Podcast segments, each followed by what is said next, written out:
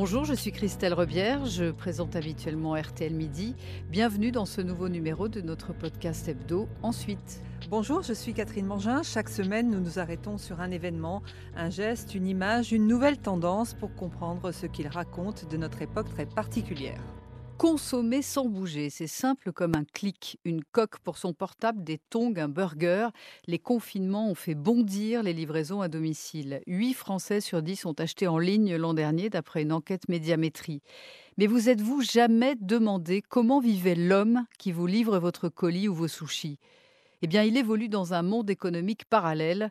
Voyage au pays des domestiques du XXIe siècle.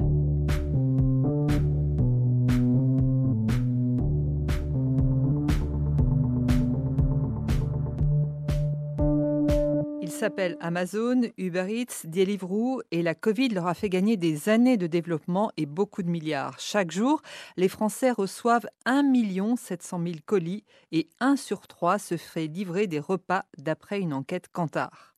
On est en plein dans un nouveau concept, l'ubérisation. Le mot a été employé pour la première fois en 2014 par Maurice Lévy, le PDG de l'agence Publicis, dans une interview au Financial Times. Gurvan Jaya est journaliste au quotidien Libération et auteur d'un livre qui vient de paraître chez Robert Laffont, Ubérisation, piège à con. Ça le mérite d'être clair. Comment définissez-vous l'ubérisation, vous? Alors, euh, l'ubérisation, elle, repose euh, sur euh, trois piliers. Le premier, c'est le recours à la technologie. en 2012, quand les, les, les, plateformes sont arrivées sur les marchés, ça coïncide avec le moment où l'iPhone est arrivé, et donc elles vont avoir recours à la technologie de l'iPhone notamment pour démocratiser leur usage. Le second, c'est le, le, recours aux travailleurs indépendants. Et le troisième, c'est une stratégie agressive, notamment avec euh, des prix qui sont plus faibles que ce qui est pratiqué habituellement sur le marché. C'est un système, donc ça peut être dupliqué assez facilement sur plusieurs autres marchés. Le terme d'ubérisation a immédiatement connu un succès mondial et en 2019, le réalisateur britannique Ken Loach en a tiré un film Sorry We Missed You, l'histoire d'un homme qui choisit de devenir chauffeur-livreur pour une plateforme. J'ai fait des tas de boulot. Bétonnage, plomberie. C'est vous deux? J'ai tout fait. Il y a toujours quelqu'un sur ton dos, tu vois. On a du retard à rattraper en route. Je préférerais bosser tout seul, être mon propre patron. Avant de commencer, clarifions quelques détails si tu veux bien. Bonjour Rosie Réveille-toi, papa va péter un câble si tu sèches encore. Écoutez, si vous continuez, je vous colle une amende. Oh Rosie C'est trop vrai, Joseph. Tu travailles pas pour nous, tu travailles avec nous. Je suis payée à la visite. Et vas-y, scanne-le. Gagné Ah, Yes Ils suivent tous les colis, tu piges Si t'en mets un dans l'abri de jardin, ils savent où il a tiré. Il y a une espèce de molosse avec des crocs énormes. Je crois qu'il m'a arraché un morceau du... Ken Loach nous emmène ensuite dans ses cadences infernales. En fait, tout repose sur une idée géniale, transformer des salariés en travailleurs indépendants en leur faisant miroiter la liberté. C'est ce que vous disiez tout à l'heure, euh, Gurvan. Les plateformes, en réalité, ne prennent aucun risque. Non, tout à fait. Euh, quand euh, les fondateurs d'Uber ont pensé le modèle, ils se sont dit comment est-ce que je vais pouvoir créer une entreprise qui va pouvoir grossir facilement sans avoir à assumer les charges? Et finalement, euh, les charges ont été déléguées aux travailleurs en, en, ayant recours partout dans le monde, dans 70 pays pour Uber, mais pour d'autres c'est quasiment autant, au statut euh, d'indépendant. C'est là le problème, c'est que derrière ce statut d'indépendant, il n'y a pas de protection sociale, il n'y a pas de couverture euh, maladie, pas de congés payés. Donc c'est très compliqué en réalité de travailler dans ces milieux-là. Alors quel est le profil de ces indépendants? Est-ce que ce sont surtout des, des jeunes hein, qui ont besoin d'un complément de salaire? On dit que la moyenne d'âge des livreurs Uber Eats est de, de 25 ans. Est-ce que c'est ça le, le, profil dominant? Tout à fait. Euh, alors, euh, il faut savoir que le profil a quand même évolué. Euh, Ken Loach, d'ailleurs, l'a très bien montré euh, dans son film. Au départ, le postulat de ces entreprises, c'est de dire que les personnes vont être euh, leurs propres patrons. Et ensuite, petit à petit, elles vont réduire les coûts. Ce qui fait que de plus en plus de personnes qui étaient là en complément de revenus disparaissent des applications au profit de personnes qui sont plus jeunes, qui sont parfois socialement peu intégrées ou au chômage, etc. Et qui sont aussi souvent des jeunes de banlieue issus de la première ou de seconde génération d'immigrés. Et du coup, on constate que ce sont des profils effectivement de plus en plus jeunes et aussi des profils de plus en plus précaires. Alors vous dites que le, le modèle est construit autour d'un management algorithmique. Est-ce que vous pouvez nous expliquer cette notion? En fait, c'est un concept assez particulier qui est propre à notre société. Effectivement, euh, puisque c'est un travail qui est lié à un, algorithme, qui est dirigé par un algorithme, on doit respecter la cadence de l'algorithme. Et comme l'algorithme est quand même relativement dénué d'empathie, il va nous imposer son rythme à lui. Habituellement, dans, des, dans un travail traditionnel, on pourrait dire euh, le chef voit que je suis fatigué, donc il va me demander de moins travailler. Là, en fait, l'algorithme il, s'en fout un peu. Donc il va dire, il y a 130 colis à livrer, il faut livrer les 130 et il faut respecter une cadence de un colis toutes les deux minutes. Donc c'est ça en fait le management de l'algorithme, c'est un management qui fait passer les êtres humains pour des robots, euh, puisqu'ils sont dirigés eux-mêmes par des robots. Il y a quelque chose qui ressemble à un piège. On a le sentiment que au départ, le système il a été fondé de manière à bien rémunérer hein, ces, ces travailleurs indépendants. C'est d'ailleurs ce qui les a attirés. Et quand en, cours de route, les plateformes ont changé les règles comme elles le voulaient, comme ça les arrangeait. Et finalement, c'est parce qu'il y a eu ce changement de règles qu'il y a eu cette paupérisation. En fait, il faut euh, analyser les choses euh, par le prisme euh, économique et social, quand les plateformes arrivent dans un marché comme la France, par exemple, elles vont dire on va s'implanter en banlieue, dans des endroits où finalement il y a, y a beaucoup de précarité, il y a une discrimination à l'embauche, et elles vont dire à ces personnes-là, vous allez être votre propre patron, pour des chauffeurs Uber, vous allez avoir votre propre voiture, etc. Donc vous allez acquérir un statut social. Et pour ce faire, elles vont vendre l'idée d'un Eldorado en dépensant énormément d'argent pour que ces personnes-là soient bien rémunérées. Et puis peu à peu, puisque ces entreprises ne sont pas rentables, elles vont diminuer les rémunérations pour récupérer un peu de leur argent. Et c'est là que le piège se referme, en effet, puisque ces personnes ont contracté des crédits, ont euh, abandonné des emplois pour certains, ou en tout cas ont mis tous leurs œufs dans le même panier et se retrouvent pris dans le système. Et ça, c'est un modèle qui est valable au plan mondial ou bien est-ce que c'est quelque chose de, spécifique à, la France, ce que vous nous décrivez là? La particularité quand même de l'ubérisation, c'est que c'est un système qui est en effet mondial et qui est très très simple à dupliquer euh, dans des tas de pays. Euh, en France, on a quand même euh, la particularité d'avoir un code du travail qui est euh, jugé assez strict, mais qui en réalité offrait des dispositions telles que le statut d'auto-entrepreneur qui permettait euh, à ces plateformes de s'épanouir. Dans d'autres pays où le code du travail est jugé moins strict, comme par exemple euh, en Angleterre, elles sont aussi aussi bien développées ou aux, États-Unis. Donc c'est vraiment un système qui est mondial. Hein. Bah, je vous propose d'écouter le témoignage d'Alexandre, livreur Uber Eats à Paris. C'était sur RTL le 10 mai dernier. C'était un peu livré à toi-même, C'est un peu la difficulté du truc. Bah, il dit ouais, tu vas voir, tu vas pouvoir te faire pas mal d'argent et tout rapidement. Tu arrives, place de Clichy, tu tournes. Euh, et je me suis aussi très rapidement rendu compte qu'il y avait énormément de livreurs. C'est ça en fait l'un des trucs qui m'a marqué le plus. Mais du coup, il faut que tu fasses un maximum de courses. Et voilà. Et en vélo, c'est vraiment le truc que j'ai compris très rapidement, c'est que euh, c'est éreintant. Euh, il faut aussi que tu gères des timings. Alors au début, je me disais, bon, c'est mon mec, tranquille, tu vas prendre une petite course, tu vas prendre machin et tout. Et puis en fait, à la fin, à un moment, t'es vraiment KO, tu regardes ton phone et tu te dis, ah ouais, 25 balles, genre ça fait deux heures et demie que je suis dessus et j'ai fait 25 euros. Donc c'est pas forcément facile, c'est vrai que j'ai fait ça un petit peu, euh... donc j'ai un crédit sur le dos. Donc il faut aussi que je ça, donc c'est pas forcément super simple. Et t'es complètement KO quoi, genre tu, tu finis, tu te dis mais c'est waouh. Est-ce que la crise accentue le, phénomène? Chez le consommateur, ces plateformes ont été totalement légitimées. Euh, quand euh, tout était fermé à 19h, tout le monde, même ceux qui étaient plutôt récalcitrants, s'est fait livrer au moins une fois un plat emporté parce que euh, c'est le seul moyen d'avoir du plaisir. Et puis on se dit, tant pis pour la personne qui travaille derrière. Donc effectivement, la crise a, en tout cas dans la pratique, a légitimé ça. Alors Jérôme Fourquet, le, politologue hein, qui a théorisé l'archipel français avec les Gilets jaunes, estime qu'on a franchi une nouvelle étape dans la sacralisation du client roi. Est-ce que vous partagez son, avis ou son diagnostic? Oui, tout à fait. Moi, je, partage son avis. Euh, moi, j'ai le, le, sentiment quand même qu'on est rentré dans une ère que j'ai nommée dans le livre l'économie de la flemme. Tout un tas d'entreprises sont aujourd'hui pensées pour nous livrer tout et n'importe quoi en tant que client, pour qu'on n'ait pas à bouger de notre canapé.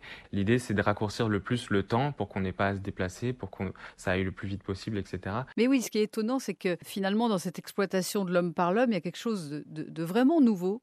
C'est que celui qui commande, il a souvent le même âge que celui qui le livre.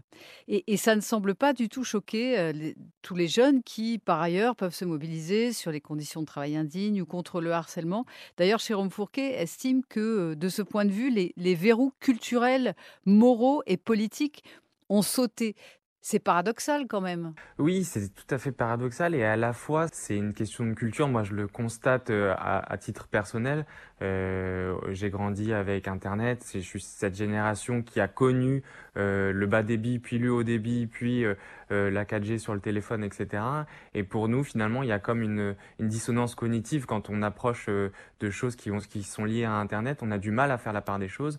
On a du mal à, à juger de ce qui est bien ou mal, de ce qui est éthique ou non, de ce qui est vertueux ou non. Et c'est pour ça que c'était important pour moi de, de, de mettre les mains dans le cambouis et d'aller voir finalement les conditions de ces Alors vous le dites, Gurvan, vous-même, vous avez travaillé, euh, sans dire que vous étiez journaliste, pour un service de pressing collaboratif, Coach. Alors racontez-nous, vous laviez le linge des autres pour quelques euros. C'est juste incroyable. Euh, Libérisation est quand même euh, à cette particularité qu'elle vient se nicher dans de plus en plus de marchés. Et donc, Coach est une entreprise qui euh, ubérise les pressings avec cette promesse que on va laver le linge de ses voisins dans sa propre machine à laver. Il y a toute une formation, donc euh, c'est toujours enrobé d'un beau vernis. Hein. On dit, on appelle les gens les co-washers pour pas les appeler les travailleurs. Et puis euh, on va vous envoyer des petites vidéos rigolotes, euh, on va euh, nous tutoyer euh, dans les mails qu'on reçoit, voilà. Puis on nous envoie comment bien plier le linge. Et, et donc j'ai décidé de m'y mettre et je suis allé récupérer une commande donc dans le Marais parisien, dans le centre. Et il se trouve que ce que vous disiez tout à l'heure, euh, je tombe en face de quelqu'un qui a à peu près mon âge et à peu près mon profil. C'est assez perturbant finalement. Et alors, qu'est-ce qui se passe? Vous prenez le linge sale, vous l'emmenez chez vous, vous faites tourner la machine, et puis euh, à la fin, vous faites les comptes et vous vous apercevez que vous avez gagné euh, 2-3 euros, c'est ça? À la fin, je fais les comptes euh, et je suis obligé d'aller dans une laverie parce que j'ai pas assez de, de, place dans ma machine à laver. Je fais les comptes et je me rends compte que j'ai touché 2 euros, environ 2 euros par heure. Tout cela étant sans statut. C'est-à-dire que euh, fait passer ça sous euh, le régime de l'économie collaborative. Donc en gros, pour eux, c'est comme si on avait fait un covoiturage. Donc on n'a pas à déclarer cette somme-là. Donc j'ai pas de statut. S'il m'arrive quelque chose, j'ai pas de rémunération garantie. À ce moment-là, qu'est-ce que vous avez ressenti, vous, dans, dans la peau de, de cette personne-là? C'est ce que j'ai ressenti tout au long du livre. À chaque immersion, c'est quand même un fort sentiment de déclassement. Il y a euh, quand même l'idée de rendre, enfin, d'être au service de quelqu'un pour des choses qui sont quand même assez dégradantes. Il y a de la colère en nous, en fait, parce que on se rend compte que ces personnes peuvent faire les 400 mètres qui les séparent d'un restaurant tout seul, ou peuvent très bien aller à la laverie laver leurs caleçons. Mais puisqu'il y a un service qui existe et une plateforme qui fait le lien, elles vont euh, et que ça coûte pas cher, elles vont le faire. Et c'est et nous, puisqu'on est dans le besoin, on va l'accepter aussi. Cette, cette expérience euh, co-wash, ça a duré combien de temps pour vous? Oh, une, une, semaine. Et au bout d'une semaine, vous aviez gagné combien? C'était euh, 2 euros par heure. J'ai dû gagner 45 euros. Au, final, vous avez tombé le masque et vous avez, euh, vous avez dit que vous étiez journaliste et vous avez eu le patron de, de, ce pressing collaboratif euh, en ligne. Qu'est-ce qu'il vous a dit? Il était un peu gêné, évidemment, puisque euh, j'avais pris des remontrances sur le fait que mes chemises étaient mal pliées, que c'était un service de standing quand même et qu'il euh, fallait servir les clients. Et puis, lui me dit que finalement, eux aussi, ils se posent des questions quant à, à ce service-là, puisque à l'origine, euh, il se voyait comme euh, quelque chose un peu de un monde merveilleux en fait, un service qui mettrait tout le monde en lien et qui euh, un écosystème nouveau, etc. Et que ils voient finalement qu'ils ont créé un déséquilibre et que euh, le système est en train de les rattraper quoi. Et que quand on ne s'appelle pas Uber ou Deliveroo avec euh, des levées de fonds euh, énormes, etc. C'est assez difficile euh, pour eux de, de, de, penser un système qui soit durable. Et en plus, quand on est livreur, eh bien c'est un métier dangereux. Il y a eu deux morts à vélo euh, dans Paris ces derniers jours. Il n'y a aucune protection sociale, comme l'expliquait il y a quelques jours sur RTL Jérôme Pinault, cofondateur du collectif Livreurs autonomes parisiens. Ces, plateformes engagent des, milliers, on, parle de entre 40 et 50 000 livreurs dans, toute la France. Toutes ces plateformes-là embauchent euh, à tour de bras sans aucune responsabilité. Tout ça parce que, en effet, on fait croire aux livreurs qu'ils sont des indépendants, ils sont des auto-entrepreneurs. Et à partir de là, les plateformes se dédouanent complètement de toute responsabilité. Oui, et alors tous ces salariés ont vraiment du mal à s'organiser pour tenter de se défendre car finalement, ils ne se croisent jamais à la différence des bourses du travail d'antan où se rassemblaient euh, tous les travailleurs en attendant la distribution des tâches. Aujourd'hui, c'est une des difficultés. Euh, se fédérer, s'organiser pour se défendre, c'est très compliqué dans cet univers de tous les travailleurs ubérisés. En effet, c'est une euh, des conséquences aussi de ce dont on a évoqué précédemment, le management de l'algorithme, c'est qu'il n'y a pas de corps social fort euh, qui permettrait de, de, de se représenter et, et de, de, prendre conscience de son statut social en fait. Et même quand il y en a un, on constate quand même euh, de manière générale que ces personnes-là, puisqu'elles sont arrivées en se disant que elles allaient faire une activité nouvelle hors cadre dans un nouveau monde, elles rejettent plutôt les syndicats à l'ancienne. Donc euh, même les syndicats ont du mal à les mobiliser. Bon, et pourtant, il y a quand même des raisons d'espérer, euh, Gurvan Kristana Jaya. Les choses bougent. Justit vient d'embaucher 4500 coursiers en CDI. La Cour de cassation a reconnu un lien de subordination entre Uber et ses chauffeurs. Comment voyez-vous le modèle évoluer dans les mois et les années qui viennent? Je pense qu'il y a une nécessité d'offrir un cadre, en tout cas de, de, poser un débat clair qui n'a jamais été le cas euh, en France en presque dix ans d'activité de ces entreprises. Il y a eu deux quinquennats, aucun débat sur cette question-là. C'est quand même assez. euh, Enfin, moi, en tout cas, à titre euh, personnel et en tant que journaliste, ça me pose question. Savoir pourquoi est-ce qu'il n'y a pas eu de débat. Euh, euh, c'est quand même 200 000 personnes. C'est un sujet qui est important. Mmh, Donc le système peut se réorganiser, peut être plus protecteur. Le problème, c'est effectivement comment sensibiliser l'acheteur, celui qui fait prospérer euh, l'économie de la flemme, comme vous dites. La réponse qu'on trouve souvent, c'est une réponse très extrême en disant euh, bah, de toute façon, il n'y a qu'à boycotter. Euh, moi, Amazon, Deliveroo, Uber, jamais, etc. Mais le problème, c'est que c'est pas si simple que ça. Euh, on peut pas tout jeter à la poubelle. On peut pas dire euh, tout est mauvais à prendre. Maintenant, effectivement, ce qu'on constate, c'est qu'il est plus facile de sensibiliser aujourd'hui sur des questions écologiques en disant la planète va bientôt s'éteindre, etc., que sur des conditions sociales euh, en disant la personne euh, est, est, surexploitée. Voilà. Donc euh, il faudrait aussi euh, qu'il y ait une prise de conscience de ce point de vue-là, du point de vue des conditions de travail, que c'est aussi important euh, que les conditions écologiques finalement de, construction de ces plateformes-là. Euh, vous, dites que vous avez 30 ans, vous parlez de ce sujet avec des gens qui ont le même âge que vous. Vous, est-ce que vous avez trouvé un moyen d'en de, de, parler aux gens qui ont, votre âge ou qui sont plus jeunes? Est-ce qu'il y, a un argument qui peut faire le déclic? L'argument que je dis souvent, c'est euh, quand les terrasses vont rouvrir, asseyez-vous à, à, une terrasse, prenez un café et prenez euh, 10 minutes pour regarder qui sont les travailleurs de plateforme. Et vous verrez euh, dans quelles conditions ils travaillent. Souvent, ils travaillent avec un Vélib, ils ont pas de protection, pas de casque, ils n'ont pas de sac euh, à proprement parler, ils n'ont pas l'air de travailleurs, ils ont l'air de plutôt de, personnes qui sont en survie en fait, euh, qui font une activité pour parce qu'ils n'ont pas d'autre choix.